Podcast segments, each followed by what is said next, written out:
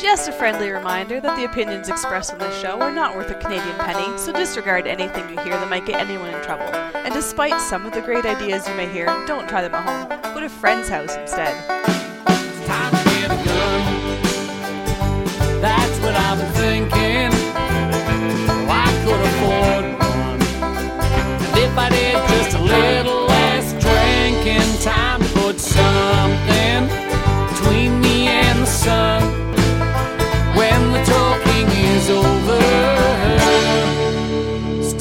To get a gun. Hello and welcome to Slamfire Radio. This is episode 149 for April 1st, 2016. I'm one of your hosts, Adriel Michaud. I'm another one, Trevor Furlot. And I'm the other one, Kelly. Yes, yeah, yeah, almost like you could say the other woman, kind of. Oh, no, I kid, I kid. Um, well, before we get started with tonight's show, um, we have some kind of sad news that we want to share with the listeners. Uh, it's my unfortunate duty to inform you all that uh, our beloved Matthew McClatchy is no longer with the show. He has, Really? yeah, he has decided to move on to other things. He's busy with other projects. He also um, kind of stated that he had some concerns with the recent direction that the show was taking, and it wasn't uh, kind of what he not what his original vision for the show was. So he just decided that it wasn't wasn't fun for him anymore. So uh, is it because I'm on the show? Because that's new, right? that that is, that is new. I don't. I mean, he didn't come out and say I'm leaving because of Kelly, but uh, you know, I don't. Uh, I don't. Uh-huh. There may there may be some concerns with the executive producer as well. Um, yeah, did, you know, I'm not going to get into it in too much detail here. He just said that the way the show is going recently is not what he envisioned for the show when we started, quote unquote, shooting the breeze. So uh, yeah, oh, well, you know, I mean, I'm sure maybe we'll get him back once in a while, but for now, he's he's moving on to other things, and so of course we wish him the best, and uh, we encourage the listeners to follow him on Facebook and subscribe to his YouTube channel, and wow. Yeah. yeah, yeah no, Am I him luck. like? Am I like, like Yoko Ono? Am I breaking up the Beatles here? happy birthday, Kelly! oh, thanks. Yeah, happy birthday, Matthew's gone. Oh, I feel awful. Um, I'm, I'm, I'm I'm sure it's not really. It's probably Adriel's fault, to be perfectly honest. But uh, I don't want to throw Adriel. Oh yeah. Well, you just did, on. but, uh, thanks. Me too. Well, I mean, in, in theory, I don't want to. In wait, no. Anyway, Normally we'd ask Matthew what he's up to in guns, but I guess we won't. So, Trevor, did you want to start? Sure. Um, I finished cleaning the Savage Lee Enfield that I bought a couple of weeks ago. I was waiting for um, my ballistol order to come in, and they have a product called uh, wipes. Imagine a wet wipe, like the kind you get after a greasy fried chicken meal that you use to wipe your face with, only it's soaked in oil. Don't use it after a greasy fried chicken meal. I know this now. and um, yeah, but it, it says right on the can, non-carcinogenic. So hey, I thought it would help. It didn't, um, but it did help on the uh, on the stock. So I take these wipes out of the package, and I was wiping down the stock, and It I, was filthy. it was filthy. My God, you're talking 73 years of God knows what built up on there, and I think the rifle never had the cosmoline properly removed from it because when you take the action in the barrel out of the stock, it has like this dried yellow coating on it that you can kind of chip off or scrape off with your fingernail if you want. And I don't know if if that's, That's dried up cosmoline or not, but History. That's history. yeah, I didn't find any Nazi blood in the stock, unfortunately. But um, you know, it, it, Maybe it's Nazi gingivitis. I it's yellow, yeah. It be, or, or no, actually, eh, you know, British teeth, British gun, British. Anyway, this was an American uh, Enfield, so none of these jokes are are, are applying. applicable. Yeah, thank you. Applicable. So anyway, I skipped the wipes because the wipes weren't doing it. They were getting oil, oil onto the stock, and um, but just not removing as much dirt. So I switched to a kind of an aggressive or abrasive paper towel, if you will, and that's the picture I posted on Facebook. And I mean, it's just brown. I actually gave up. I got tired of it. I wiped on that thing for like three hours, and I was still pulling dirt off. And I just said, you know what? Eh, Just leave it. yeah, just like my man cla- just like my man cave, it's clean enough. So, uh, just yeah, I just did that. I left it, and then uh, the other thing I did this week was I bought another Enfield. This time I picked up a Jungle Carbine. So, um, and then I realized that I've been, I don't know, I've been getting into, into milsurps, which I just, yeah, it wasn't for me, but I always admired Enfields. And I think I always admired Enfields because the Lee Enfield was pos- possibly the first large caliber center fire rifle I ever fired because growing up, my father had a sporterized Lee Enfield, a much older one, probably a SMLE because it has the um, the the rear sight in front of the action. It doesn't have a peep sight on the back, so it's a much older World War One era Lee Enfield that was sporterized somewhere along the way. I haven't seen it in years, now that I know a little bit about some Enfields because I've been doing a lot of research lately, I uh, I need to find an excuse to go visit them. Imagine that I'm going to use a gun as an excuse to visit my own father. That's the kind of guy I am, and. Uh, I want to check out the markings and see if I can figure out what year it is exactly. So, so anyway, um, yeah, I think that's why I'm attracted to Enfields. And I always wanted a long branch Enfield because that was the one that was made in Canada. So if I'm going to have an Enfield, I might as well have a Canadian Enfield. Then I come across this Savage and I'm like, well, that seems a little unusual. And it was in good shape. The, the bore in it is pristine. I don't know how, how much it was shot, but it certainly doesn't look like it was shot very much. Um, and because it was a Savage, I found that appealing. And then I thought, okay, I want a long branch, I want a jungle, and uh, Pierre Luc, buddy of mine and uh, fellow member of the Rescuers Gun Club, he's selling some guns to raise some money, and he had a jungle, so he came up the other night and left without his jungle. So yeah. Um, now we talked about my other one, whether or not I should finish it or refinish it, restore it, you know, get get it blued and redo the wood or whatever, and we decided that I should just clean it, leave it alone. This one has already been refinished. Oh, So yeah, somebody Fair game. Huh? Yeah. fair game. That's right. All the bets are off. I didn't overpay. Um, I think I got it for a fair price, and um, uh, since it was already redone once, it's like it was varnished and it's really shiny. It's kind of weird looking to have an Enfield that's shiny like a coffee table.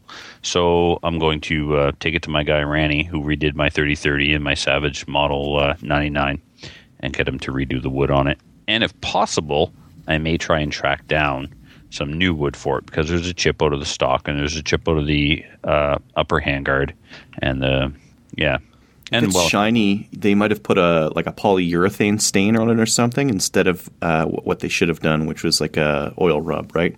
yeah it actually looks like a varnish because in a couple of, you know when you see varnish that's scratched off yep. it looks like a varnish but uh, could be wrong Strip it down. yep and I might send the Wow. Action and receiver away to get hot blued as well there's a guy in New Brunswick now that's hot bluing guns Oh, really? Mm-hmm. Yeah, so what the hey? Might as well, if I'm going to redo it, try and make it look brand new. So, It's getting very wood-like in your safe. I, Kelly, I'm afraid, I'm afraid right now that there may actually be more rifles, not total guns, because if you include my handguns, I only have one handgun with wood on it, and that's my Smith & Wesson Model 29-244 Magnum. But I think rifles, there are more rifles with wood on them than plastic right now. I don't want to confirm it, so I'm not actually going to count them. But uh, there's far well, and you know what, Kelly, it's true. Uh, they're like they're still considered second class citizens in the Furlot Savoy household.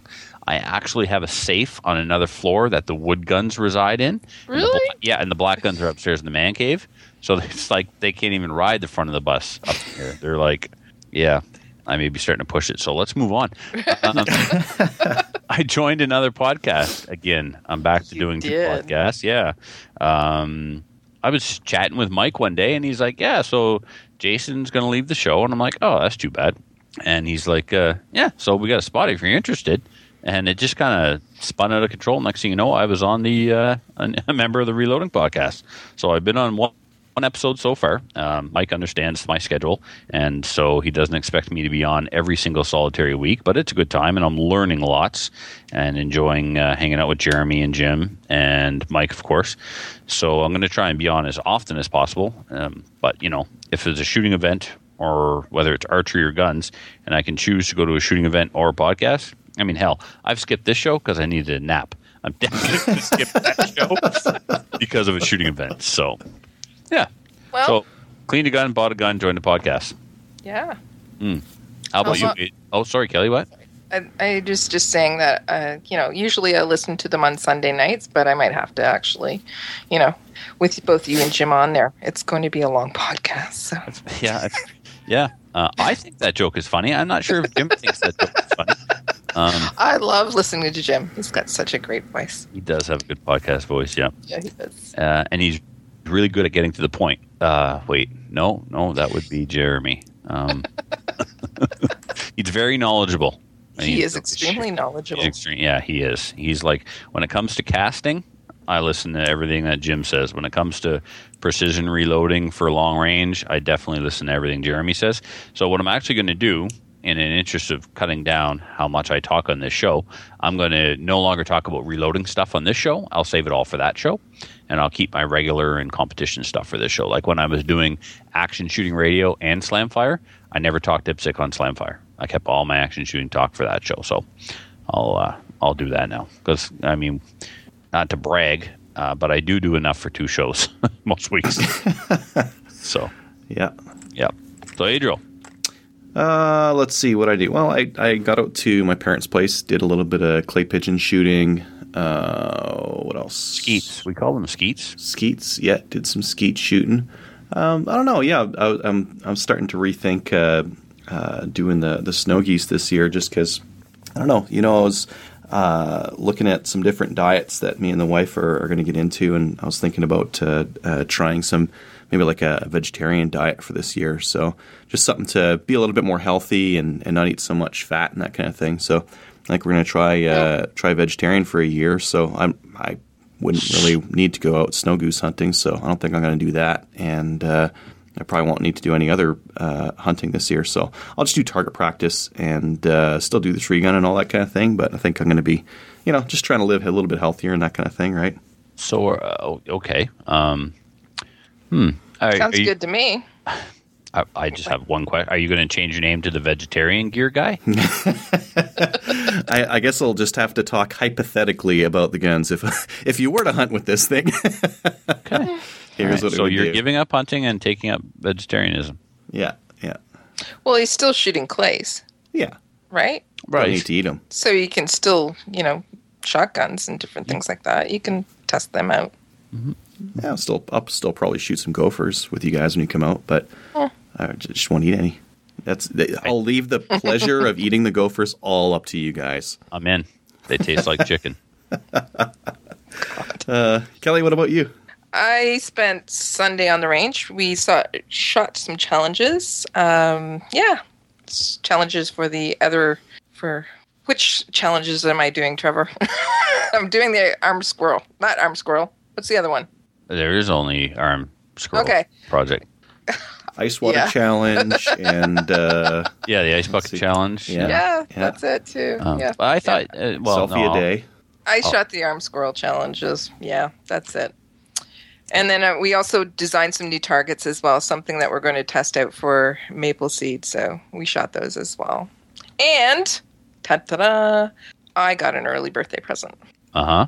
I, what I got was I got a Magpul stock for my 1022. Yes, you did. Oh, yes, awesome! I did. I had an opportunity to trade my uh, H and K VP9 or SFP9 or whatever they call it in Canada, the VP9, for a completely tricked out 1022, and worth as much as my HK. And I almost jumped on it so that I could uh, buy the Magpul stock. Really? Yeah, but I didn't. but you didn't. Okay. Um, so the other thing that I did, well, I went on my other podcast and and hung out with uh, Tracy on that podcast. We talked about the Canadian Coalition for Firearms Rights. Miss So Wilson. Yeah, so that was awesome. And I actually am thinking about uh, doing some cowboy action. So I went out and I tried that a little bit as well. So it was awesome. Yep. Inspired by George. Inspired by George. Well, George he let us try his revolvers and also his rifle and that. So when we went down to see him in London, and it was it was a lot of fun. So I'm excited about that. means I can probably hang out with some other um, people that I know and uh, go to some competitions with them. You know. So yeah, Well, It's- the, the guns are one thing, but it's the period dress you're really after, right? Actually, yeah. Uh, we started shopping too. There's a place out in uh, Harrowsmith. Um, it's right across the street from SFRC. Actually, it's this Western place, and went in there and had a look around. And I got a cowboy hat, and I got some boots, and I got some spurs actually too. It was awesome. There you go. I You're not going anywhere with that, are you? I... don't. We have a we have a a uh, sexual harassment policy here at Slamfire Radio, and I'm going to abide by it and stay professional this time. So, um, Oh, where are you going to get time for all this? Um, well, I figured I can actually instead of going. Usually, we go once uh, a week to the range, Mhm. either on the Saturday or the Sunday. So now, what we're going to have to do is actually. So on the Saturday, we're going to do cowboy action, and on the Sunday, we'll just uh, go and and do something else, whether it be pistol or if it rifle. So I've decided that you know maybe we can actually work in a couple more days of going to the range. And not only that, it's what what time is it now here? It's seven fifteen. It's still light out. So hey, you can start going in evenings and that well as well now. So Black yep. powder looks cool at night. really, Yeah. It's all Okay. sparky. it's all sparky. Hmm. We have a policy that it's at dusk we have to shut down. So maybe we'll have to revisit that. But anyways, yeah. So maybe we can do it at nights and you know put another day in there on the weekend and that too. So that'd be awesome. Cool. Yeah. Cowboy action. There bang go. bang. Oh, what's Um, your what's sorry, Adriel? One more question. What's your cowboy um, character's name going to be? Because like everybody has to have a name for their cowboy action. Have you thought of something yet? Well, I haven't really thought of anything. I want something with classy in it. So I don't know. Cassie. Suggestion? Classy Cassie. Classy Cassie. Hmm. I was going to go with Killer Kelly. Killer Kelly. Killer Kelly Carlson. I classy Killy Kelly or Killy. Never mind. Easy for you to say. Yeah. Well, uh, you're right. When we register with uh, SASS, you have to register your name, right? Your alias. My alias. So Kelly. Mm, maybe actually the listeners can can come up with something. There you go. A contest where they Yeah. win nothing, like always. right in and help Kelly pick her cowboy action sass alias. Yeah. Classy Kelly. Sassy, classy Kelly. No. Nah. that didn't sound much lame at all. no. All right. All right. Anything else in guns you did? Nope. That's it. All right. Why don't we go on to uh, upcoming events? Uh, Trevor, can you take this first one? There will be an RPAL course held in Campbellton on the 1st, 2nd, and 3rd of April. To register, call the New Brunswick CFO at 1 800 731 4000. No, that's, no, that's the um, Canadian Firearms Center. I'm not going to actually put the direct line to the New Brunswick CFO's number on the air. but if you want it, Facebook me and I'll give it to you. Uh, thanks to Mark for sending that in. The first annual. Oh, am I going to keep going here, or you want somebody else to do one? I'll take this next one. All right. The first annual Ronnie DeGroot Rock Out with Your Glock Out Steel Challenge will be on June 4th, 2016. No SKSs. No SKSs on the steel. Yeah, it's the Glock, the Glock Out, not the SKS Out Steel right. Challenge. Kelly, did you want to take the next one? Sure. The sixth annual uh, charity shoot in support of Soldier On is going to be taking place on June 25th in Kingston, Ontario. And it's going to be at the Brockville District Fish and Game Club. And if you're interested, you can contact New Shooter Canada or check out the event page. And just an FYI, we have officially closed out the IPSC portion of the event. It, today was the last day for that. So Cool. just saying. Um, and that was going to be on the Sunday, right? Yeah. Yeah. So the uh, this Saturday is still wide open. You can uh, you can register for that, and also we have a couple of spots uh, still for RJs uh, on Handgun Fundamental. That's on the Friday as well. Just a few left though.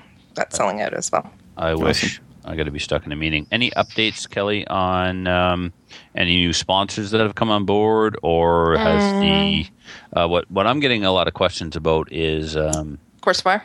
yeah, Yeah. what are we actually going to be doing?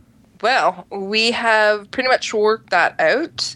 Um, but You don't have to announce it here if it's you know, if, Yeah. but it's it's been decided. Yeah, it's pretty much worked out. Cool. And and that um, just waiting for everybody to give us the a okay for it. Can you suggest if this current course of fire that you have worked out is a go, what firearms people should bring. Sure. They're going to have to bring a pistol because we are going to have a pistol portion. No Uh, red dot compensated 22s, though, right? I- don't think that's very fair. But hey. Um, you don't think it's fair to discriminate, or you don't think it's fair to use a red dot compensated 22? I don't think it's fair to use a red dot compensated 22. Yeah, but see, that's hey, why we get along so well. It's all your Yeah. common sense and wisdom. Sets you But- apart. Hey, so you ha- it's a pistol. It's any caliber. Uh, bring it.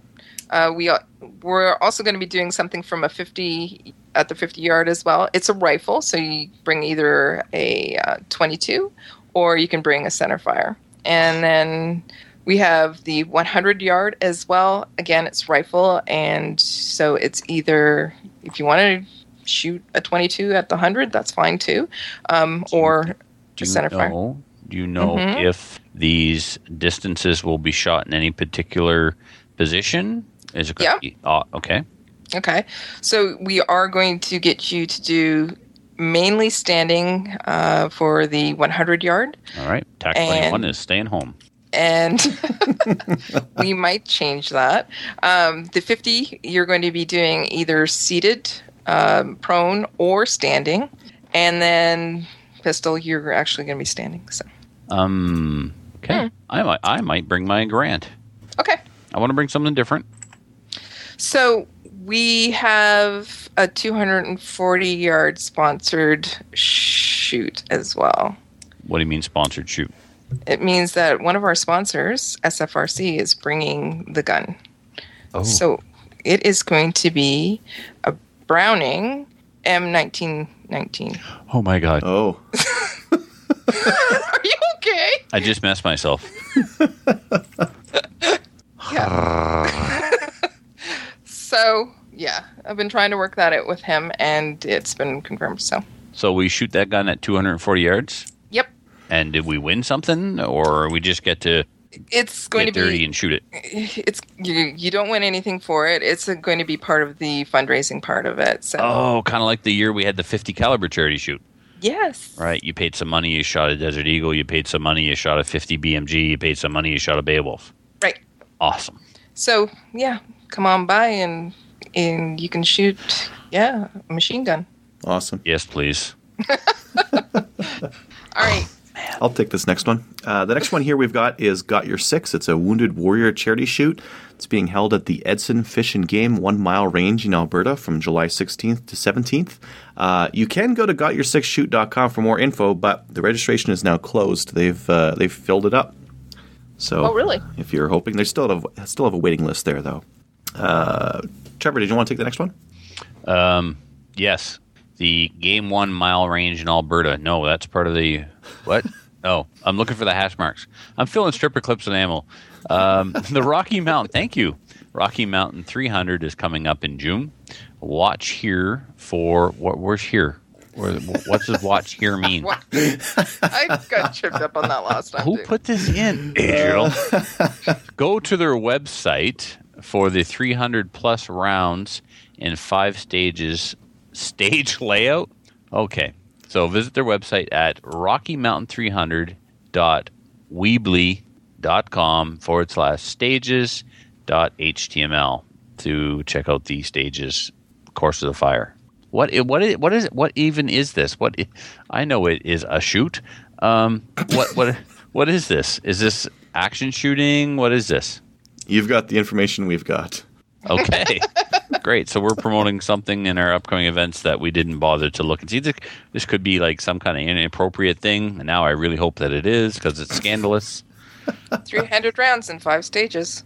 Yep. All right, there you go. Yes. And that's why it's called the. Rocky Mountain 300. I'm right. assuming it's in the Rocky Mountains. Yeah, I, then in the Southern New Brunswick 250 is 250 rounds. That much I was able to put together. All right, I'll take the next piece here. The next uh, piece is news. Uh, North Sylva is announcing the introduction of the SKS 47. The SKS 47 is a chassis system that incorporates an SKS rifle with a modern chassis design made to have the appearance and some of the functions of the AK series of rifles. The chassis system is precisely machined for a tight overall fit to enhance the accuracy of the SKS and for an overall rock solid feel. The system will allow. The, just Sorry. wait, wait for your guffaws until the end, Trevor. Okay. The system will allow the user to use actual AK 47 magazines with his rifle. Uh, like an AK, the magazines will be rock and lock. The SKS 47 will have classic wood AK style stock and pistol grip. Other stock options and accessories will be available in the future. And yes, Trevor, you can pre order now. This is worse than Tapco. this is worse than ATI. This is garbage. It's 800 bucks. No. If I have $800 to spend, I'm going to buy an AR. I'm not going to take a goddamn $200 SKS and try and make it look like another piece of junk rifle. What is wrong with these people? Or oh, you'd get an a- an It takes AK mags. Oh wow, a whopping five rounds of pinned AK mag. Have you seen a lot of AK mags in the wild here in Canada, kids? Have you? No, you haven't. We're just going to take a, a, a magazine from a rifle that we're not even supposed to have. How you doing there? You okay? I just, you know, it's like this Ryan Pierce guy uh, that who's trying to f- get people to give him money on Facebook so he can develop his sh- crappy SKS products. I want to put a, uh, a Magpul PRS stock on an SKS, but I can't afford it. Will you pay for my research and development, please? No, Ryan, I won't. SKSs are garbage, and they shouldn't have $250 Magpul stocks on them or $850 wannabe AK-47 conversion kits. How you doing? It's not funny. But drives me you can crazy. take is your stuff that keeps me up well-loved- at night. You can take your well loved SKS and make it look really cool. assuming you think that an AK-47 looks really cool. I, th- I think the real competitors to this thing in, in, in our market would be the CZ uh, 858 and the Type 81 when it comes in. You know what? And why even bother getting a Type 81 when you can get the CZ858 or better yet, the CSA VZ58? Yep. If you want to have a banana clip 7.62, sorry, 762 Fed rifle, then then get the get the get the superior one. Get the CSA VZ58. You're going to buy a Norinco Type 81 for a thousand bucks, or you're going to buy a VZ58 for a thousand bucks. Give your head a shake. What's wrong with these people? okay, I'm good now. I'll send you the, the pre order link uh, after the show. No, please don't. I really, no, I'm okay. Trevor, did you want to read the next one? Maybe it'll lower your blood temperature there. What's the Blood next one? The one from Jason Philp. okay, it's uh, from CBC News website. Calgary police seize AK-47 rifle, drugs in an investigation. A fully automatic assault rifle was among the items police seized during a drug investigation in Calgary last week. The joint investigation between city police and Alberta law enforcement response teams culminated March 22nd when they carried out two search warrants in Kensington and Panorama Hills. Investigators found an AK 47 with 48 rounds of ammunition, a whopping 48. I've got like 50 times that in front of me right now. Um, more than 23,000 in cash, that I don't have, and $57,000 in cocaine. Ooh, now it's a party. Methamphetamine and heroin. Quote, Clearly, a firearm like this in the hands of a suspected drug dealer is a considerable public safety risk. Yeah, no, no, no don't. Uh, They still say suspected, eh? Like, yeah, They're yeah. sitting in front of all this coke, and it's like, Fifty-seven well, thousand dollars. That's a shoebox full of coke. Come on. Uh, said alert Staff Sergeant Heath Hurley. Quote: Guns are used in the drug traffic trade for protection, intimidation, and retaliation. Jason Jason Phillips comment.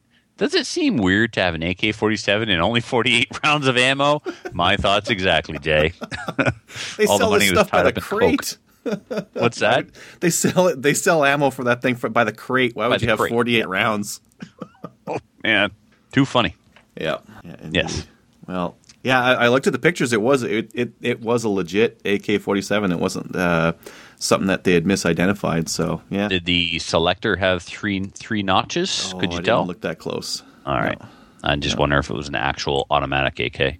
I mean, there are AKs in Canada. Let's not kid ourselves. They were here before the laws changed, and some of them stayed. So, yeah, Yeah. Not everyone followed the the rule of law. we call them criminals. Yep. No. it's true. And guess what, Kelly? What? They don't follow gun laws. No. It's true. All right. All right. Let's get on to our main topic here. And now we'd like to welcome to the show Ryan Steacy. Ryan, welcome. Hey, Adriel, how you doing? It is Steacy, right? Yep, you bet. Okay, good. Just wanted to make sure I I, know. was getting that part good. Um, Got so, kind of a weird spelling. yeah, um, you're uh, you're a service conditions uh, shooter. What uh, uh, what kind of different uh, awards or uh, competitions have you won? Well, um, I started out shooting uh, service rifle in BC here at our- at our provincial matches, and uh, over the years, I think I've won the provincial championship 17 times. Um, Wow. I think it's 17. I don't know. I kind of lost track and stopped counting, which sounds bad, but you kind of do. Is Um, that um, well? We know another guy who shoots service conditions. Anybody know how many times he's won the Ontario provincials? Has he? I don't know. I'm just curious. Okay, Uh, sorry, Ryan. Anyway, 17's a lot. Yeah. That is a lot. Yeah. Have you Yeah, shot it's on the few. nationals? I have. I've shot at uh, Connaught with the Army and uh, on the Civvy side about 11 or 12 times. And uh, 2014 and 2015, I am actually the Canadian champ. Wow. Aren't you, aren't you also the Canadian record holder as well for the highest score? I am. Actually, I shot the highest, uh, I guess it's the highest match ever. Um, I hold the, the highest 1 to 12. The service conditions kind of go by this old set of matches called the 1 to 12 Classic. And uh, they, they're shot at 200, 300, and 500. And it's out of 600 points altogether. And I hold the record at uh, 585 uh, So- points. You're pretty much the best at service service rifle then. Um, so you're the, you're the, absolutely the best person to talk to on this. Now, j- just uh, just from can't- your I perspective, Sorry, Adriel. I, c- I can't think of anybody better to come on to actually explain what this sport is all about. yeah, well, definitely the best. Uh, in, in in your words, what would you how would you describe service conditions rifle? Service service conditions. Uh, uh, well, service rifle is a it's a pretty dynamic sport. It's a lot different than what we have or what they have in the U.S. The U.S. stuff is a little more static. Uh, in Canada, um, we shoot at uh, smaller targets. We shoot at uh, targets that are fleeting. They're they're a lot quicker exposures. Uh, we have faster rapid fire, and we also have uh, fire and movement, which they don't have down there. So you're going to have to run and then do some shooting, and then possibly run some more, and then shoot again. I have a Uh, question, so- Ryan. I, got a, got a quick question about that. Every uh, like everyone is on the range at the same time, moving at the same time, and shooting at the same time. Is that correct? Yep, you bet. So, do you ever? How do you avoid a situation where uh, you're running faster than me, but I start shooting before you? Or is there line officers that make sure that everybody arrives at the shooting line at the same time and then gives a, a, a command to fire? Uh, no, no. So, say for example, you're running from 500 to 400 to shoot at 400. Whoa! You run Uh, 100 meters? You run 500 meters actually out. in one of them, so half a k. Uh, yeah. So uh, basically, what happens is you can run at whatever speed you want. When you get to the line, uh, you either a may have to wait for the targets to come up, or b the targets are already up and you can smoke your shots off however fast you want. Uh, and then the slower people like myself get there, and the targets are still there within the time limit, so uh, I get to shoot my sh- shots as well. So So it's a Uh, fixed it's a fixed shooting position then, correct? yeah, you betcha. It's a hundred meter mounds basically that we work in. Oh, Okay, so you can you can get there on your own time, and when you get there, if the target's still up, have at her. You betcha. Yeah, you'll see it a lot with the army guys. The infantry guys they sprint there and then they shoot, and then uh, old farts like me, we just sort of jog down and and uh, make sure that we get our hits. Okay, it's good to know you can jog and still be competitive. I'm liking this. sure can. All right, yep, good. absolutely. Slow but sure. Yeah. You've uh, you've mentioned military a couple times. Is service service conditions uh, a, a military derived sport? Yeah, actually, uh, most of the target shooting in Canada uh, came from military service rifle shooting. Even the target rifle guys, as much as they don't want to admit it, were spawned from military shooting back in the uh, late 1800s, early 1900s. Wait, So- isn't, isn't there a precision component to service conditions? Like there's service conditions, service rifle, CQB, and precision, or am I wrong? There's pistol Well, and- too. Yeah, if you look at the overall thing in Canada, uh, the ones that are run by the provincial and the uh, national uh, associations, like the DCRA, are pretty much only pistol, uh, precision rifle, and service rifle. CQB is kind of a new thing that's snuck in there, and it's it's it's doing very very well. And I wouldn't be surprised if it gets added at some point uh, to the national uh, association matches. But so far right now it's just pistol, uh, sniper, and uh, service rifle. is is uh, CQB gaining in popularity because it's more accessible in that uh, you know you can just use plinking 55 grain ammo because the distances are shorter and you can use red dots because the distances are shorter would you say that's why it's growing in popularity or is there another reason I think there's a few different reasons. Probably one of them is definitely what you're you're saying. You can show up with pretty much any rifle and any ammo and be competitive. Uh, but the other thing too that I've found is that um, when you're shooting shorter distances, it's a lot easier on your ego. Hmm And uh, when you're shooting 500 meters and you're missing a four foot target frame at 500 meters, it tends to crush a lot of people. Yeah. Or you don't shoot a good score. Never And- mind missing the missing the target frame. So I think a lot of people are more worried about shooting actual service conditions than they should be. It's it's not that difficult, really. it's just a question of preparing for it i think the ego um, component that you're talking about it can be found in a couple of different sports. Target archery for example everybody shoots indoor 3d archery and indoor target archery because it's 18 meters for target archery in a, in a gymnasium. And around here we don't shoot past 30 yards indoors Yeah. for 3d archery. But when you go outside and there's an elk sitting out in the middle of a field and you can't tell if it's 45 yards or 65 yards or 60 yards rather and knowing the difference is going to determine whether or not like you lose a $20 arrow into the grass Yep. it's intimidating so and then outdoor And- target archery used to be shot at 90 meters Is And that a lot of people yeah a lot of people weren't crazy about launching an arrow the length of a soccer field Yeah, no kidding. I I don't see why. yeah so well those arrows only cost $45 each Yeah, no so, kidding. yeah so yeah i Yeah. could definitely see why um, it would be less intimidating to jump into cqb I think uh, out west here, at least anyway, we're trying to sort of segue people from uh, CQB shooting into the service rifle shooting because it is really the, the next natural, logical step. Um, but it's just a matter of getting people out onto the big ranges to actually see that, hey, yeah, you can make hits at 300 and 500 meters with a 14 inch gun, no problem. Uh, you know, and most people that shoot the CQB, to be quite honest with you, haven't shot probably further than 100 or maybe 200 meters ever.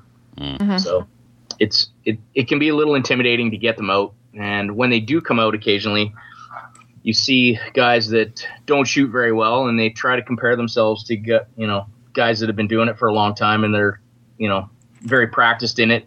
And it kind of it kind of sucks to compare your results to somebody that's been on the national team you know seven or eight times. So Yeah, well, that's that's the nature of the sport. There's not enough of us to have an amateur league and a professional league. Or right. you know, I mean, it's not like in hockey where you show up to play and Sidney Crosby steps on the ice and you're playing against him. It's you know when it comes to archery or service conditions or IPSC, uh, if you go to the worlds, well, you're at the worlds with the best, and that's Yeah. just the way it is. yeah you betcha So at the Same- national, sorry, at the national level, do you have a Tyro division as well, or is it just? Uh, yeah there is a there is a back up. tyro there's What is it? What? Sorry, new shooter Kelly. you should know better to throw terminology that nobody's ever heard of. What, what does that word even mean? well, when you're talking about new shooters and people that have been shooting for quite a while, Tyro is somebody I'm pretty who's. sure I was talking to Ryan just now. Oh, So going in a direction I never expected. just because it's your birthday, nice. Okay, so that's to me Tyro. Yeah, uh, the word Tyro is basically for uh, a newer shooter that hasn't shot uh, that set of matches before. And in service rifle, um, you're a Tyro until you shoot a national uh, match. Uh, you're a DCRA Tyro until you shoot the national matches. Basically, you can be a senior in your province, and as soon as you come to nationals, you're back as a Tyro again until you shoot a national match, and then you're a senior. Awesome.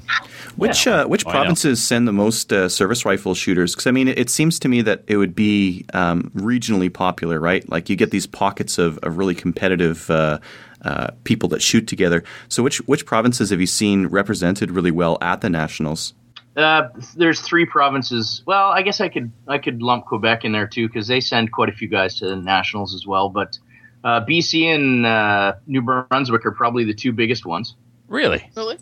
There's service. and then, uh, well, yeah, there's there is, but it's military oriented. Uh, a lot of the guys that shoot service rifle are from the the army regiments. Oh, can the in- greasy civvies go out and play with the boys engaged? I believe they can. Yeah, I think so.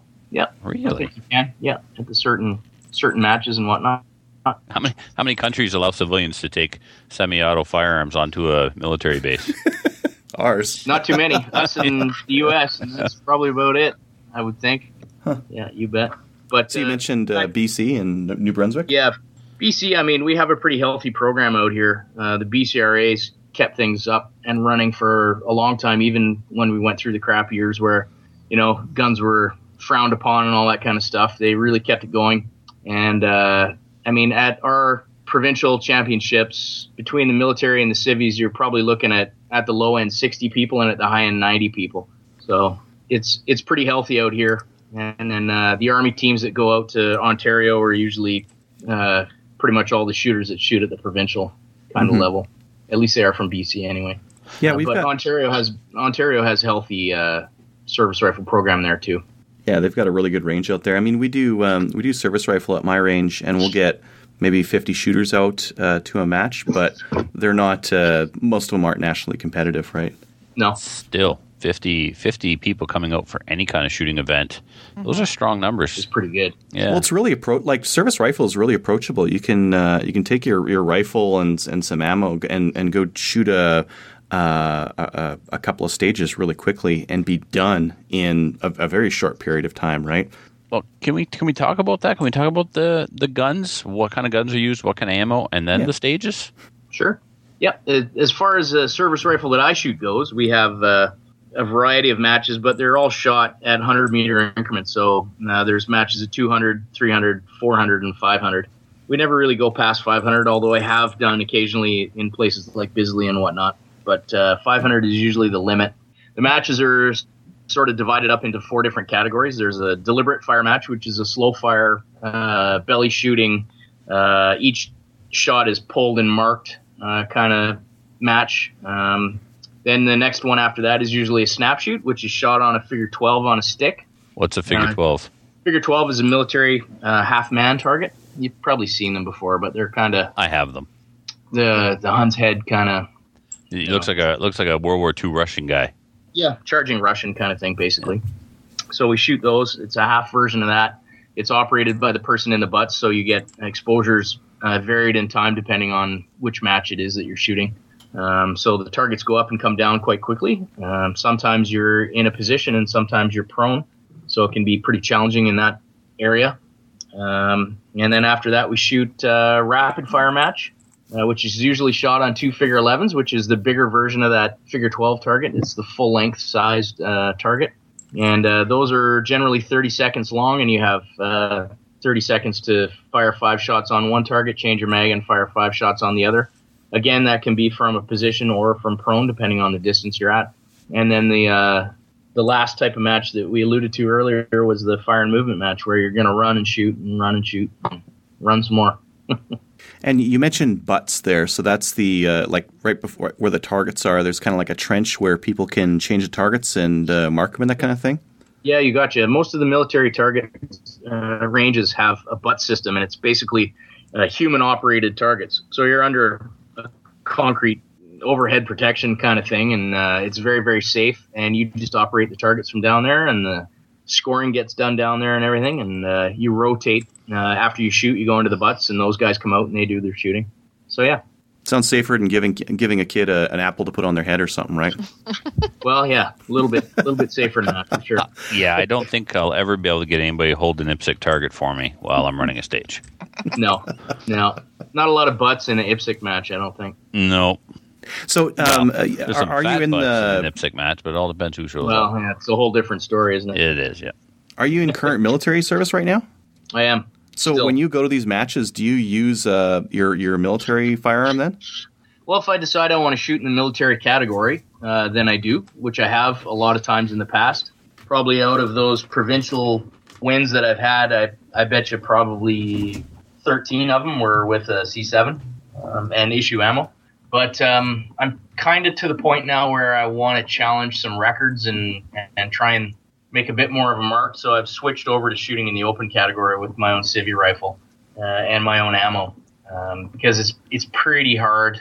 It's not to say that it can't be done, but it's pretty hard to uh, shoot the same scores with an army rifle and an Elcan as you are with uh, a match rifle with a little bit higher power scope and some 77 grain Match Kings. So for the open category, what's what's your rake like? What's your rifle optics, and e- even what kind of bullets are you shooting? Uh, mine is uh, nothing special. It's um, it's just an Armalite lower with a Geissele trigger in it. Um, I've got a Krieger, uh, what is it, Eight, uh, 19 inch barrel on it, um, a muzzle brake, and then I run uh, Vortex 4 to 16 by 44 scope on top. Mm. So it gives me, gives me a little bit of uh, zoom power when we get out to 4 and 500.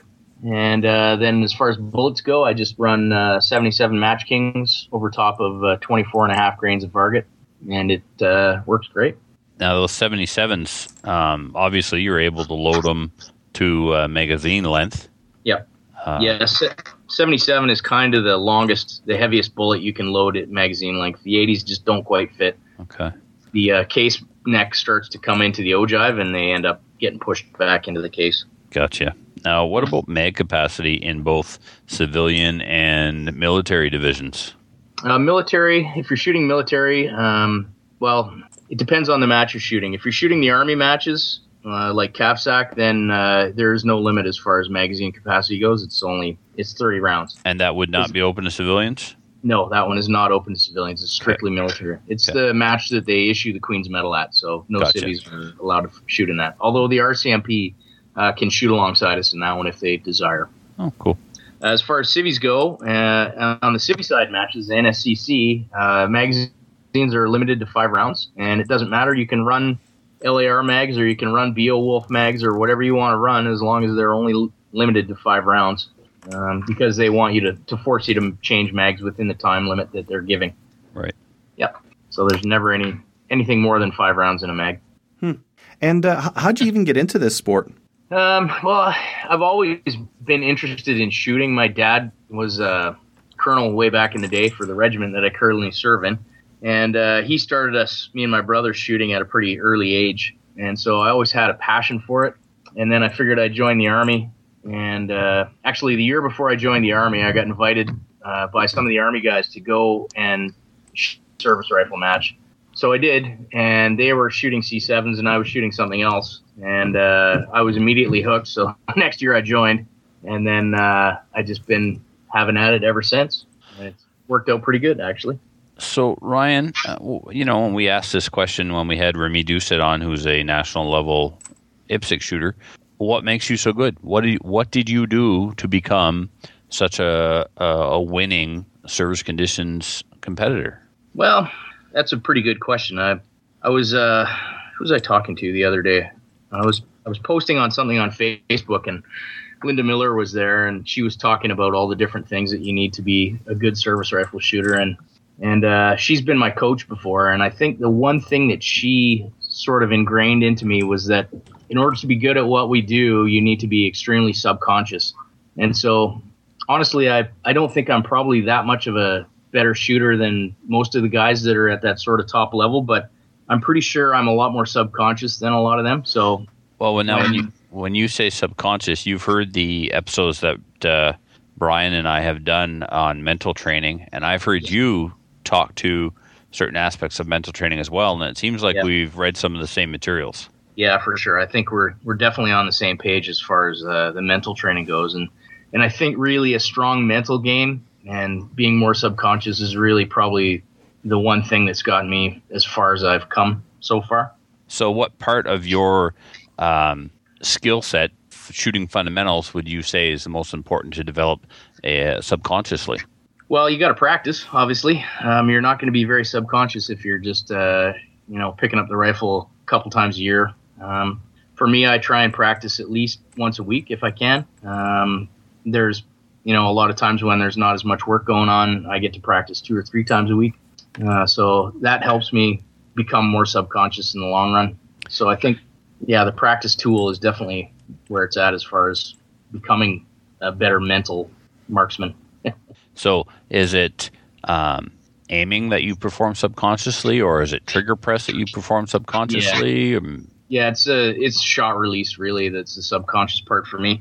Really, the only the only way I train is to is to make it so that when my eye sees the correct sight picture, the gun fires. That's what I'm talking about right there. Yeah. And I, I don't want to I don't want to think about having to pull the trigger or anything. All I want to see is the correct sight picture, and when I see the correct sight picture, that gun has to fire now. Uh, because in service rifle we shoot such fleeting, moving uh, targets that when the sight picture is correct, the gun's got to fire instantly. Yep. So you're consciously aiming and subconsciously executing the shot. Yeah, exactly. Everything about the actual pressing of the trigger and the, the shot release has got to be subconscious. The aim is where your focus has to be. Yep. Um, and that's that's pretty much how she goes. That's the exact opposite of archery. Uh, Is that right? yeah, in archery, you let your subconscious aim. You let. I mean, you're just looking in archery. When you're aim, aiming is looking. You're lining things up in a sight picture, and the um, you know the movement of the sights in relationship to your target. That's your sight picture, and your subconscious wants to keep it in the middle. So you let the subconscious keep it in the middle, and you consciously concentrate on pulling through the shot. If you try and correct a sloppy sight picture, you end up overcorrecting because your subconscious has already started to correct it for you. Yep. So. Well, I think I think there may be some validity to that as well. I mean, when I say you're consciously aiming, it's not like you're, you know, it's not voodoo, you know. You're, No. you're, you're, you there's no there's no miracle to aiming. You're you're looking and lining things up. yeah, exactly. And you're not really trying to consciously make it any better. I think you're just looking for that that correct sight picture more than anything. Yeah, and this correct sight picture for what you feel is correct may be different for somebody else. Oh yeah, absolutely. You know where the sight is on the target, the amount of movement, the amount of float of the sight in relationship to the target. All of that's going to be different based on a person's comfort level and skill set. Yep, absolutely. And for me, the you know, I like to think of uh, releasing the shot really as the the only job I have is to make that shot break when the sight picture is correct. That's really the only thing I have to worry about. The rest of it is all, you know, doesn't doesn't really matter too much. It's already ingrained subconsciously into me. So my only job when I'm shooting is to actually break the shot when the sight picture is correct. So whether I'm I'm consciously focusing on the sight picture, I guess I I guess I am consciously focusing on that, but everything else is really subconscious. I'm not uh, I'm not trying to correct the sight picture either. Maybe that might be a, a little bit different as well. I'm this whole aim small, hold small, hold small, aim small, or miss small, or whatever it was. Aim small, miss small. Aim small, miss small. Well, for me, that's kind of kind of bad that saying because I'm already talking about missing when I shouldn't be talking about missing. I shouldn't be thinking about that. So for me, I don't I don't try and correct the sight picture. All I do is I let the gun float, and when the sight picture's right, the crosshair or the pick or whatever floats across the V-bull, I let the shot go, and that's how fast it has to be. So Question on coaching, Ryan. You said that um, you have or, or had worked with a coach at one time. Uh, is there actually is service conditions recognized by the National Coaching Certification Program? And is there a like you know you've got Hockey Canada, that's the national sport organization, and then Hockey BC, that's the provincial sport organization, and they train and certify coaches. Does Yep. service conditions have these programs where they actually receive government dollars to train and certify coaches? uh, no, Okay. as far as I know, the uh, the coaches that I've had uh, previously have been.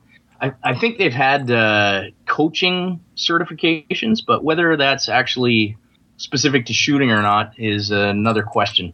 I don't think it is, and it's definitely not specific to uh, Service um, conditions. service rifle shooting. No, Okay. the, the good coaches you find in service rifle are guys that or girls that have generally been there before and done it and uh, done well at it, so they know what how they need to train people to get to that sort of level. Uh, Keith Cunningham and Linda Miller are, you know, perfect examples. Uh, Dave Oakey would be another awesome example, two times Queen's medalist. So, Can I ask a question about? You said that one of your coaches was female, and you said that. What's the percentage of female that are doing service conditions? in service conditions, well, it's pretty low.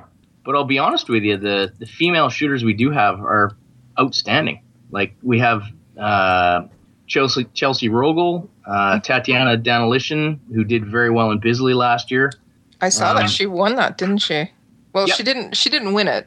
She did, but she couldn't actually get the medal, right? Yeah, she came in first. She beat the British Queen's medalist, which is which is a pretty good feat.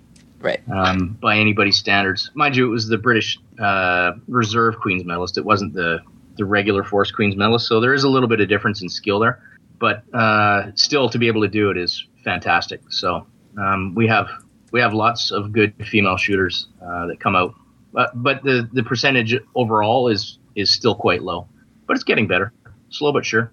How, how do people get started on service rifle? I, I'd imagine you've seen a lot of newbies who are who are pretty pretty rank at, uh, at, at when they first start. But how do they uh, how do you get into it, and how do you get a good start into service rifle? Well, the best thing to do is to come out to your provincial uh, service rifle matches if they have them, um, and then the best the best way I've found to become better is to sort of attach yourself onto one of the better shooters and just find out, hey, what the heck are you doing that you're able to shoot these scores that I'm not doing? Is it partly equipment, or is it uh, the bullets I'm shooting, or is it the, the, mental game, which is usually what the, the thing is? Um, and then you know, take what they tell you and and try and improve on it. You know, try and feed it into your system. Hmm. Learn it all. Yeah, that's interesting. Are there any? Uh, so you mentioned your rifle and your bullets. Are there any kind of like nice to haves that you that you have to take out to all your matches that, uh, that you really couldn't live without? Mm, not really. No. I mean, you know, as long as you have a rifle that has a bit of magnification, um, you have your magazines, you have uh, a way to carry your mags, then you're you know you're pretty good to go. There's, nice. It's not really it doesn't have to be very fancy. I've seen guys out shooting service rifle with an SKS and stripper clips. Now, mind you, they're not putting up world class scores or anything, but they're out there banging away and having a good time. And were they asked to leave? No, no, they weren't. All right, not? It's not my kind of sport. We have, we have, a guy in BC that shoots his 858 uh, with a red dot on it, and uh, like at 500 meters, he's making you know 44 out of 50 huh. with a red dot and an 858 and sh- shooting crappy ammo. So you know, it's it's pretty fun to watch. It must be the trigger because we know they're. I mean, they're pretty much on par with the Geissele. oh yeah, absolutely. mm-hmm. is is there a trigger pull weight limit that you have to uh, abide by? There is. Uh, I believe it's five and a half pounds at the national matches. Yeah. Um, and it's supposed to be that at provincial, but nobody really weighs it uh, mm-hmm. at provincial matches. And to be honest with you, having a super light trigger is probably going to be more detrimental than it is going to be uh, good for you, anyways. Yeah, it may help you in the deliberate matches, but uh, in the matches where you're shooting positionally or it's a snap shoot, uh, the last thing you want is a super light trigger that breaks when you don't want it to break, and you you know you haven't even got the gun on the target. So you you want the the gun or the trigger to be relatively crisp. Doesn't have to be super light, but you want it to break when you want it to break. Which Geissele are you running? Oh, geez, I don't know. I think it's the uh, Super semi. Super, I think it's the service rifle one. It's super, a two stage. Yeah, super semi auto. Yeah, that could be it. Yeah. yeah. Yeah. It's good. It's great. But there's a lot of good triggers out there right now.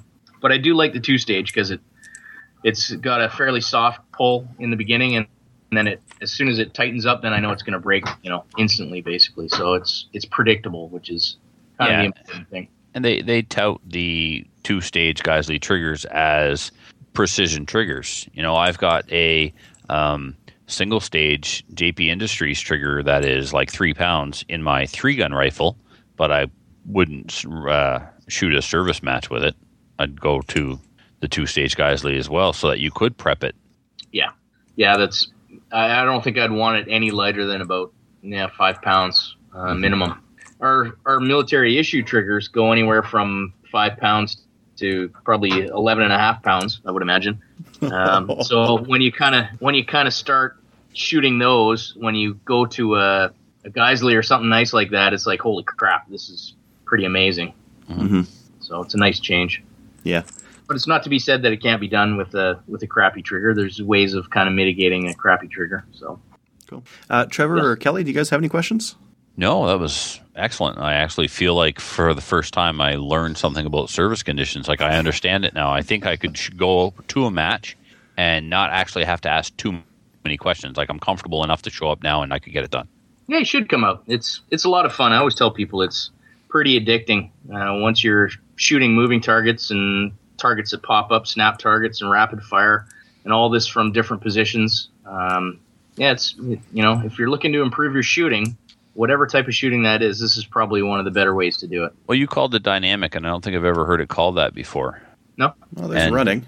You know, as soon as, but as soon as, as a sport, you discriminate against SKSs and their owners, I'm in. Until then, I will probably just sit back and. Let me be clear: I wasn't discriminating against SKSs. Let Uh, me be clear. I want them to. well, you could no, still bring your M1. all the shooters to come, even the ones with SKSs. So, Wow. I Yeah. I do not want to subscribe to your newsletter. We see them in CQB pretty often, and they do pretty well. Mind you, you're only shooting at 35 yards, but Yeah. yeah, it works. Hmm. Whatever works. Bring them out. Yeah. We want more people shooting, not less. Absolutely. No, no. I mean, this is it. It's got to be inclusive. I mean, uh, he starts with an SKS one year, and then he's got the $2,000 Colt the next. Who knows, right? Exactly. That's and that's generally what happens when they find out that their rifle that they started out with isn't competitive or you know it's not accurate enough for what they feel they should be doing. Then they step up to the next one and away Yeah. they go. It's, Or, you know, or they stay with it and they're happy doing what they're doing as long as they're getting out and get some exercise and participating. And Yeah. yeah. for sure. Mm-hmm. Yeah, Yeah, Well, I not mean, you everybody has to be the you know the big Kahuna. The, if some people just want to come out and bang away and have fun and chit chat with their buddies and run around a little bit and you know call it a day. Exactly. Same thing applies in IPSC and archery. I mean, there's the competitive shooters and recreational weekend warriors. Yeah, for sure. Yeah. Well, I You think bet. um, b- between the different kinds of competition out there, this is one of the more approachable ones because you could get in. You can you can shoot it with an SKS, but you're you're you know you're gonna have tr- troubles with some of the uh, some of the strings. Whereas you could buy an, uh, a Nork AR, uh, a one to four scope, and be flying with that uh, Yeah. pretty quickly, right? Absolutely. Yeah, you'd be you'd be super competitive. The Norincos actually shoot pretty good for what they are and the cost. They shoot The fine. ARs. Yep. Yeah. Yeah, they're Yep. reliable. I I see them all the time at the range, and they're they're never the ones having problems. The SKSs, yeah, but uh, the Nork ARs are simple, easy. Yep. Yeah, I you mean, betcha. Uh, and Mar- Marstar is selling them for under 600 bucks, and they come with ambi control. Yeah, I mean, where else are you going to get that for? You know, Yeah, five ninety nine or Yeah, whatever. chrome line barrel, ambi controls, and it's under 600 bucks. Yeah. Go throw ambi controls on your AR tomorrow, and then write the show and tell me what it costs you. Yeah, no kidding. yeah, So, what about chair? You got chaired in. Is it called chaired in? yeah, you get chaired off the range. Yeah, that's Basically it. Carry like a Viking king. Yeah. Yeah, how many? like how many that, yeah. times has that happened? Uh, well, at nationals, it's happened three times. Uh, I won the army side once. Um, well, actually, that year they forgot to chair me off, so I I walked off behind the guy on a chair, which I think was Keith at that point. And then the last two years, uh, 2014, 2015, I got chaired off. I'd be, I'd be yelling. Where's my chair? I'm not walk. Guys, get back here. No, no, no, no. I don't walk off this field. I am victorious. Y'all be carrying my butt off. I'm national champion. Yeah. Yeah. I wasn't too worried about it, so whatever. All Yeah, the but- focus is on Keith because he shot a pretty wicked match, so that's you're, fine. ni- you're nicer than I am. We've established that over the SKS hate. So, no, I'd be yelling for my chair. Yeah, well, it's funny. The next year, uh, a shooter named Dave Atkins won, and they forgot the chair as well, so they carried him off on a stretcher. So, at I've been least carried off fields on a stretcher as well. yeah, I've never been carried win. off a shooting range on a stretcher, which is probably a good thing. But You know, uh, it was it was pretty amusing to see Dave sitting up there, and you know, the guys that carry it kind of almost try and throw you out of course when they do. doing their hip hip hooray kind of thing. And so, at least on the chair, you can sort of lock your feet around the rungs at the bottom, but on a stretcher, holy crap, they just about turfed him onto the onto the pavement a couple of times. First place winner problems. Yeah, well, it is. It, it was the it was the army winner, so it's you know it's a little oh, bit different. Army guys are like, oh, stretcher, all right, cool, that's cool, whatever works. Awesome. Yeah. Any other questions, guys? I don't have anything else. No, I'm good. Yeah. All right. Well, Ryan, I I really wanted to thank you for coming on and talking talking to us uh, about service rifle. It's uh, it's something that I think is a- again a really approachable sport, and I think more people need to be into it. So uh, I really wanted to uh, thank you again for coming on because you're uh, you've you've hit that high level, and it's it's always interesting to talk to people and, and find out how they got there. So thank you very much for coming on. Hey, no problem. Thank you for having me. And anybody out there that wants to try service rifle, I say just take what you got and go shoot it. It's addicting. You're probably going to end up spending a lot more money on other guns later on, but uh, you, it's the most fun you can have with your clothes on, basically. Awesome. Okay, thanks, Ryan. All right, take it easy. I just wanted to thank Ryan again for coming on the show. That was uh, really informative. It certainly was. I'm I'm glad I reached out to him.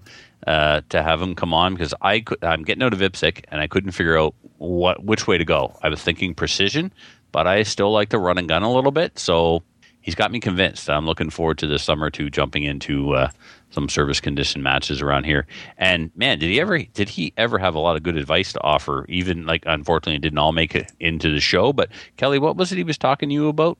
Well, beforehand we were talking about it. Well, you guys, you and Adriel were talking, and the biggest tip he said was if you see goose poop on the on the mound there when you're running down, he said just kick it out of the way and get down to your shooting. And he said that's actually what the difference between first place and second place is. So you just have to kick that poop out of the way. I'd say something else, but you'd have to bleep it. Right. Okay. So if you're smart enough to kick it out of the way and not land your face into it, you win.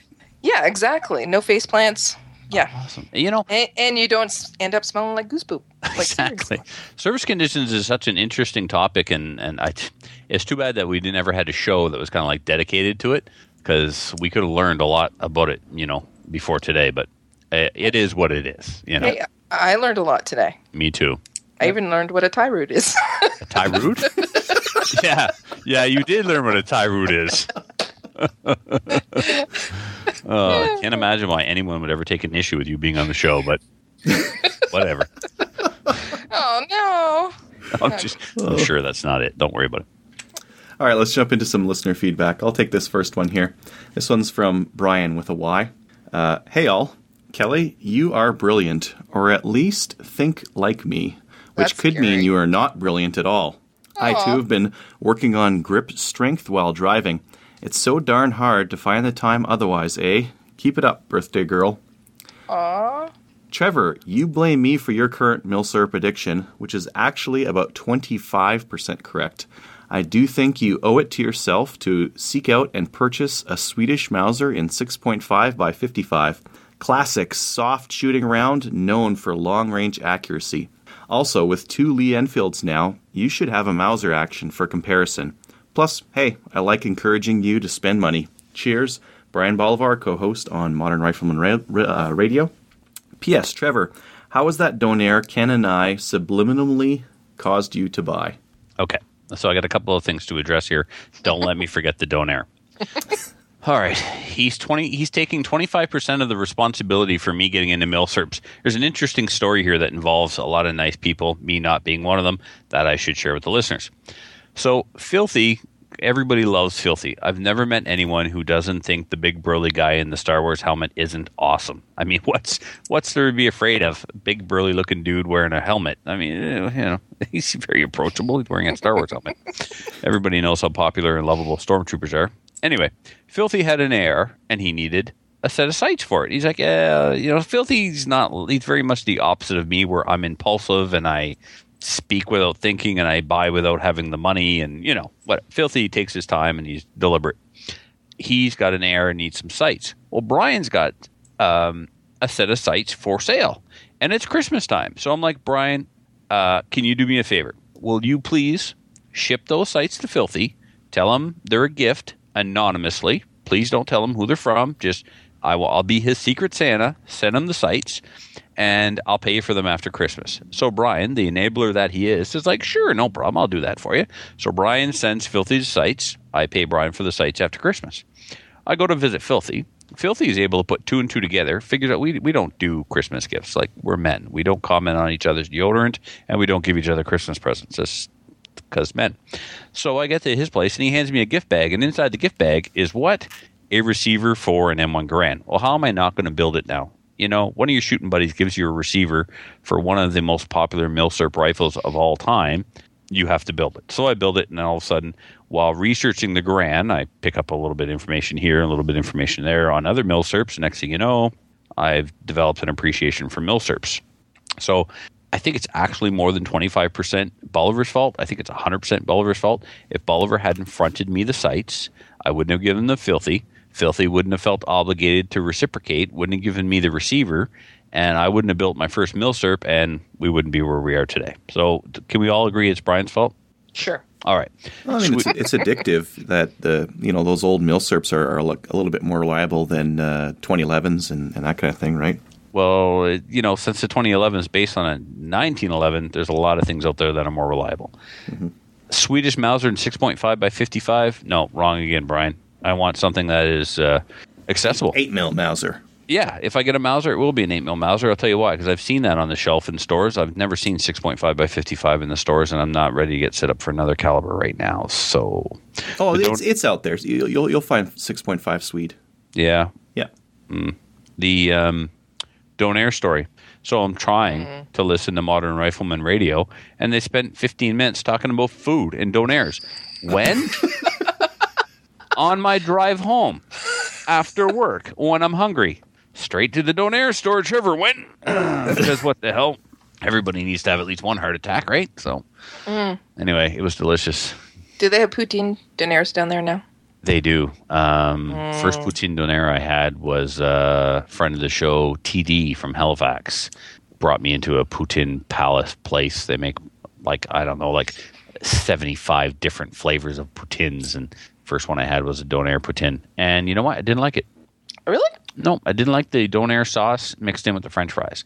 I'm on to this new thing now that I had yesterday called the kitchen sink. There's a, a little cafe around the corner here, and they have 17 different types of poutines, and they have one called the kitchen sink, and it's hamburger, chicken, fried clams. Of course- yeah, of course the cheese, the gravy, and onion Yeah. rings on top. Oh, have you ever done? Oh, and bacon. Sorry, bacon. Chicken, bacon, chicken, bacon, hamburger, fried clams, and onion rings. Okay, you can't tell. Adri Adriel's trying to go vegetarian here. Like Yeah. That's Adriel's problem. you got bacon, clams, chicken, I know. beef. All soy. Yeah, so, soy. Yeah. Soy. There's soy Yeah. cheese. I've never seen udders on a soybean. So you want to explain to me how you get milk out of it? anyway, all right. Somebody get Jim. Jim, Jim, Jim. Jim's email. We got it. Kelly, do you want to take Jim's? Oh, you know what's ironic? I was going to drink beer tonight during the show, and clearly I do sound intoxicated. However, unfortunately, I'm not. I left the beer downstairs. I haven't had a drop, and I have it. I'm not even drinking it. Hmm.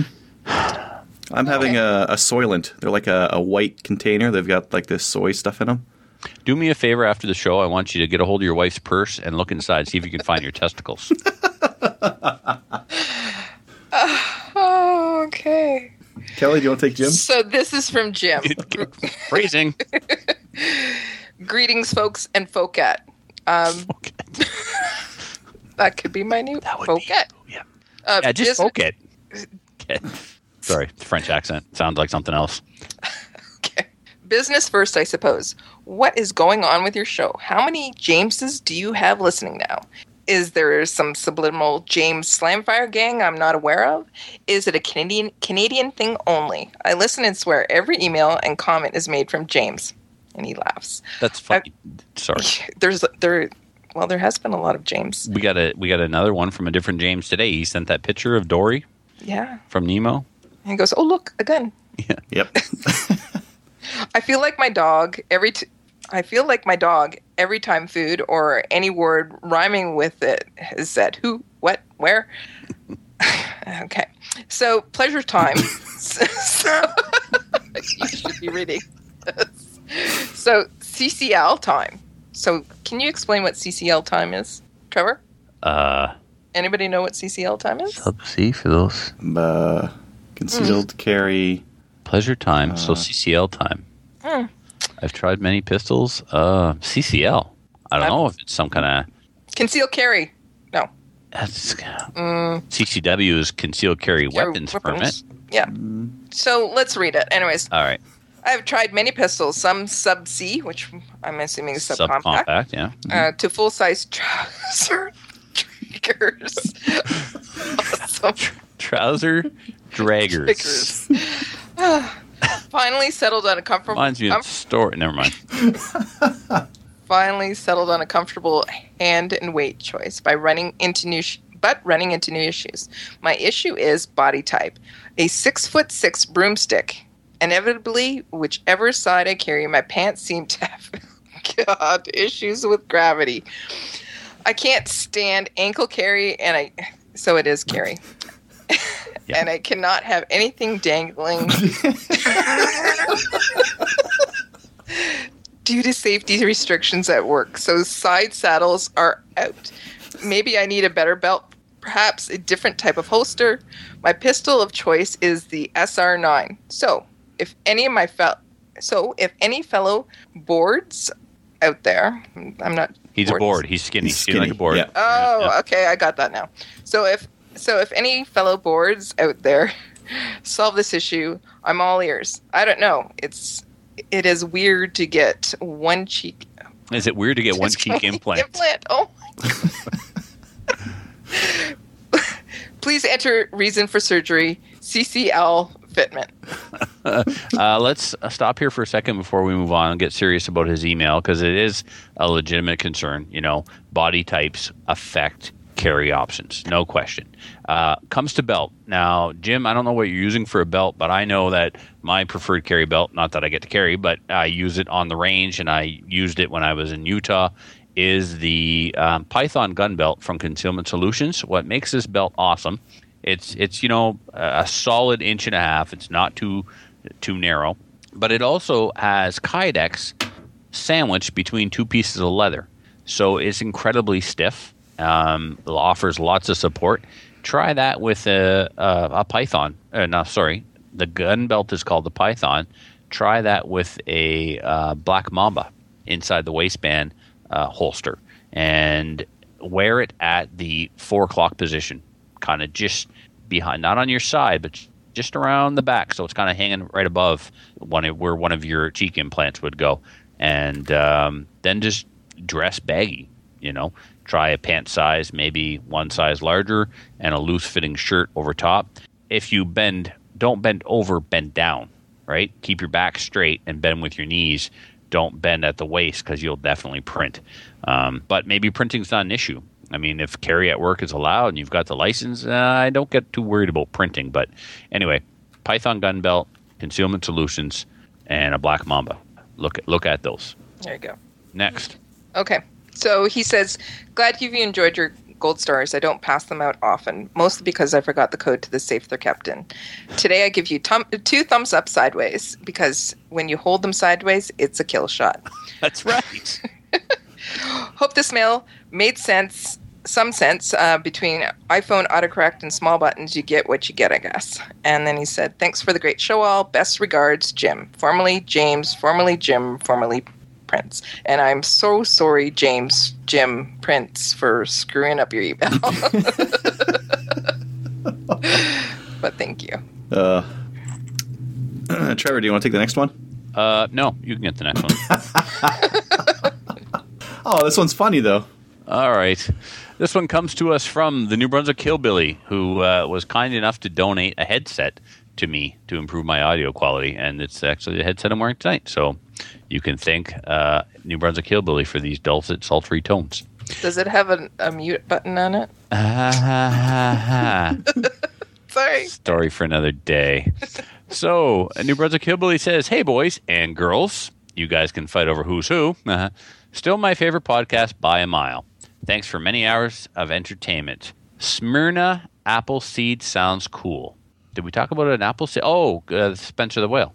Um, some light reading for a chuckle. He gives us a link to a gun blog. Number one, jiggle gun safe handles. And when employee asks, uh, would you want to see inside? Say, no, it's horribly misleading, and we promise we're not hiding 22 ammo inside. These are these are the top ten things not to do in a gun store. Oh, yes, thank you, Adriel. now this list of 10 items makes sense. and I probably should have started at number 10. Anyway, there was actually only five here. All right. I was Bluetooth- just going to say there's I just five. copied five. All right. So, number five. So, these are the top 10 things you don't do in a gun store. Number five, make blanket statements like, I know you don't have this, but do you have. Let's stop you right there. You know my inventory before you come into my store. You have superpowers. What should you be doing? what you should be doing is buying a lottery ticket. Yeah, so that guy that goes in the store and says, I know you don't have this, but do you have. Mm-hmm. Mm-hmm. Yeah, don't be that guy. Stand by the MSR slash AR section of the gun counter and ask, Can I see the black one? Although we appreciate the politeness and innocence in your question, we need a little more to go off of. They're all black. Throw me a bone here. Number three, while handling a handgun, point it sideways. The moment you turn a pistol from vertical to horizontal position, every employee and customer in the room will lose respect for you. It's not a kill shot, and it will not curve the bullet around corners. You look like you play far too many video games. Number two, open boxes of ammo that are glued or taped shut. If a box of ammo says 30 6 Springfield, there's usually 30 6 ammo inside, not a Tootsie Roll, although I personally would not be disappointed if candy was inside. And the number one thing to do at a gun store, the number one thing to not do at a gun store, jiggle gun safe handles. And when an employee asks, Would you want to see inside? say no. It's horribly misleading, and we promise we're not hiding uh, 22 ammo in there. So, There we go. uh, once again, quality content from New Brunswick Hillbilly, horribly butchered by Trevor. And that's why I didn't want to read it, but so technically Hillbilly, I blame Adriel for that one. I'll You could have given me. See, when Matthew was on the show, he would give me this one because it's four sentences. But oh no, you got to hang me out to dry. I had to read. Oh well, he was, spite. he was he was mentioning something to me, so I thought I would read it, fine. and it's short. That and that that was that was an important part too. Yeah, mm-hmm. From Renee. Hi guys, I've been a listener since CRR days. I just wanted to let Adriel know about CTOMS. That's C T O M S. They're in Edmonton. Uh, they have a top of the line med kit stuff. They have online training and in person training. They can set you up with a good range bag and two thumbs up. Great job, guys and gal. Yeah, I've actually uh, been over to CTOMS. It just I it's been so long that it hasn't occurred to me that I should totally get my medical kit from those guys. I checked them out too when I, yeah. Anyways, I was just saying I checked them out. Definitely. What kind of Oh, my prices, goodness. What kind of prices are we talking about for some kind of ready to roll med kit quality? You know, you're talking 120 bucks, 60 bucks? I have no idea. All right. I know they have good stuff. Like uh, when I was there last time, they were showing me all their uh, really cool things that they had, and it looked all cool. I did not ask prices. Yeah, last were- week's show was amazing. Um, you know, Brian and and uh, Jason, who I think wants me dead, but again, story for another day. and and Kowalski, very well done. When I went on to their website, they had a, a variety of prices. Some stuff was up into even the 300, but there was stuff that was reasonable as well. So, Cool. like 30, 40 bucks. So, you can, there's a range. Good stuff. Here we go. Well, if you'd like to uh, email the show and have your email butchered by myself, Trevor, or Kelly, uh, send your yeah. Kelly can't read tonight either. No, I can't talk tonight. Send your email to slamfireradio at gmail.com. Uh, on the iTunes reviews side of things, I did check that just before the show here, and there are no new iTunes reviews. If you want to leave us a iTunes review, head on to iTunes on the Canadian or US feed if you're in US, and uh, leave us a review there. And if it's funny, we'll probably read it on the show. Even if it's not, we're going to read it anyway because we're egomaniacs like that. Yeah, yeah, that's pretty much it. Yeah. Uh, shout outs. Uh, I have a couple here. One to you, Adriel, the um, Enfield stripper clips that you mailed, and the Match Saver arrived, and they're all awesome. I've been uh, practicing different ways of loading my Enfield with the stripper clips. Uh, I knew there was a trick to it, so that you avoided rim lock. I watched three videos. I get three different answers. I think I'm actually loading them a non-conventional way, where they're all stacked one in front of the other um, that seems to work the best as opposed to three up or two down or, or whatever. So the match saver, pretty ingenious, Adriel. I got to tell you, that's a quick and dirty way to pump out some match savers. Um, and the fore end on my Versamax is contoured perfectly to match the contour of the match saver. I've just got to take the handguard off, drill a couple of screws, uh, a couple of holes, countersink them, and, and get the appropriate hardware. And I'm going to mount it that way. I'm not going to go with Velcro or anything like that. So Well, I was I was going to say if if you want to test the location, use the Velcro 1st Uh, try the location out. uh, Maybe even try it in a match because that Velcro, if you've got that uh, a really nice contour there, it might hold it. But you'll find that you may want to move it after a match. So I would play with play with it, play with the with the uh, match saver and some Velcro until you've found a, a place where it's going to stay, and then drill a hole. that's totally the difference between you and me right there. Well, no, I, I did the thing that you said you were going to do. I drilled the hole first. I'm telling you, Oh, as someone okay. who's now, now learned from their mistake. Now I'm going to learn from your mistakes. Okay, so I was the guinea pig for the uh, world's finest trimmer. Now you've been the guinea pig for. Yeah, you might not want to screw that to your gun just yet. Just yet, yeah. Perfect. Okay.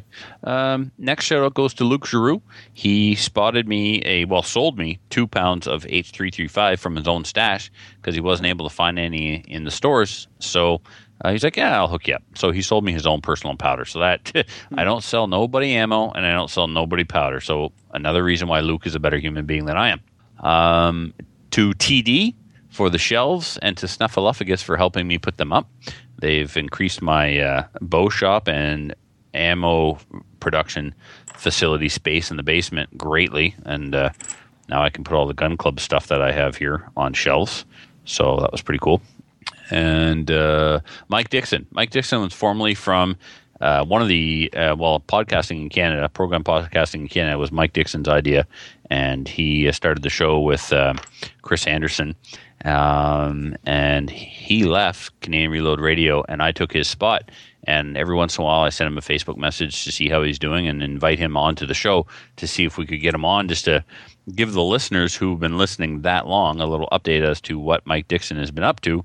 But uh, an ongoing joke on the show was that Mike never did anything from week to week, and so uh, that's pretty much what his answer was. I haven't really done enough to come on and talk about, so just tell everybody I said hi and I'm doing well. So shout out to Mike Dixon and to the birthday girl Kelly. Happy Aw. birthday! Happy birthday! I'm glad that you spent your birthday with us. Yeah, I know you had a lot of plans. You probably were going to like dinner with friends or whatever, or a movie. Wait, no, Yeah, no. uh, I'm just breaking, uh, being a, uh, a pain. I know that uh, you got your plans tomorrow night with Kevin. So, Yeah. but yeah, happy birthday! It's not every day you turn 25. No, that was a long time ago. I'm just trying to outdo Brian because when I sent first, I said 35, and then I think Brian posted 25. By the time this is done, you're going to be back in the womb. just keep getting younger with every birthday wish. yeah. And that was my shout out. My shout out is to you guys for allowing me to spend my birthday with you. So thank you. This time, next year, I don't know. Mm, okay. And uh, to Brian as well for telling me I'm brilliant. And I don't know about that. And also, I just wanted to s- give a shout out to both Terry and Wanda and say I'm thinking of you both. So, yeah. and we should probably shout out Matthew. Um, thank him for all of his years of podcasting. I mean, he was in there. Oh, geez, he was part of Canadian Reload Radio well before I think the first 50 episodes were out, maybe. So he's been doing this a long time and uh, helped a lot of people along the way. And it's just been a tremendous asset to Canadian program podcasting. And uh, since I've been, I, I, he got me into this game. And so uh, I'm definitely going to, I'm, I'm going to miss him for sure. Yeah, learned a lot from him. Oh. Any Yeah, I'm other gonna shout outs? Nope. All right. Well, uh, please join one of our or both of our national firearms associations like the CCFR or the CSSA. It's important to support those who support us. us. Uh, check us out on Gun Owners of Canada. We've got a forum there that uh, you can go to to comment on our shows. And like us on Facebook. We're at 1,404 likes. And uh, there's a lot of conversation that happens there as well. That's really get, good to get into. Uh, we have 93 thumbs up, and I think as of today, two thumbs sideways, Two kill shots. two kill shots. That's the Glock thumb sideways, I think, if you've, if you've got them sideways like that. But uh, five gold stars and counting, and two flukes. Uh, any last words of uh, wisdom? Um, yeah, I think uh, uh, collectively as hosts, we should probably wish all our listeners a happy April Fool's Day. Most of what you heard tonight is not true. We'll leave it up to you to, to distinguish fact from fiction. And we hope you enjoyed our April Fool's Day special. Good night. Yeah. Good night. So if you have any comments or questions for the show, please send an email to slamfireradio at gmail.com. Now go grab a gun and shoot something. When the talking is over, it's time to get a gun.